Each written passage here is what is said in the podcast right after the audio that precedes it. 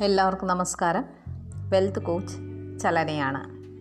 ഞാൻ ഇന്നിവിടെ പറയാൻ പോകുന്നത് മൈൻഡ് പ്യൂരിഫിക്കേഷനെ കുറിച്ചാണ്. നമ്മളിൽ പലരും ലോ ഓഫ് അട്രാക്ഷൻ മെത്തേഡുകൾ ഉപയോഗിക്കുന്നവരാണ്. എന്നിരുന്നാലും ചിലർക്കെങ്കിലും റിസൾട്ട് കിട്ടാറില്ല. എന്തുകൊണ്ടാണ് റിസൾട്ട് കിട്ടാത്തത്? അതിനുള്ള ഒരു പ്രധാന കാരണം മൈൻഡ് പ്യൂരിഫിക്കേഷൻ നടക്കാത്തത് കൊണ്ടാണ്.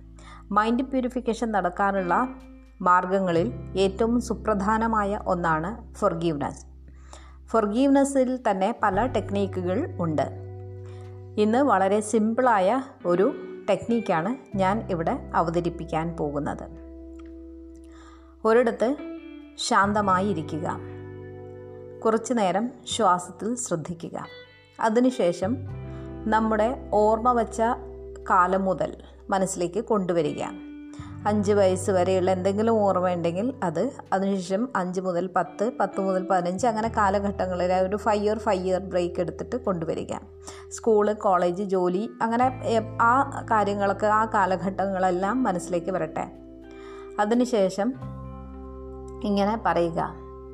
ഞാൻ ആരെയെങ്കിലും എന്തിനെയെങ്കിലും ഏതെങ്കിലും വിധത്തിൽ വേദനിപ്പിച്ചിട്ടുണ്ടെങ്കിൽ അതിന് ഞാൻ ക്ഷമ ചോദിക്കുന്നു.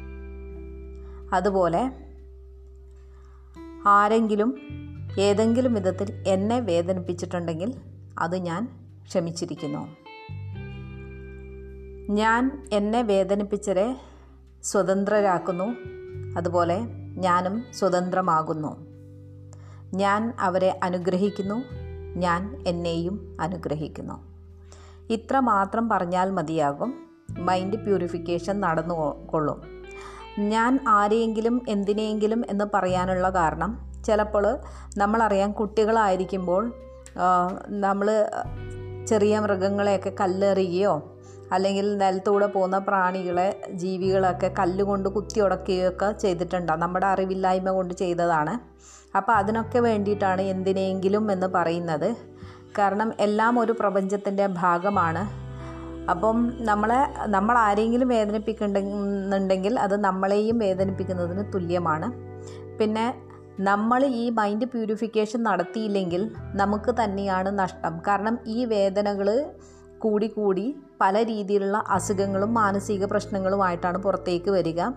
അതുകൊണ്ട് ഈ മൈൻഡ് പ്യൂരിഫിക്കേഷൻ മെത്തേഡ് എല്ലാവരും പ്രാക്ടീസ് ചെയ്യുക. താങ്ക്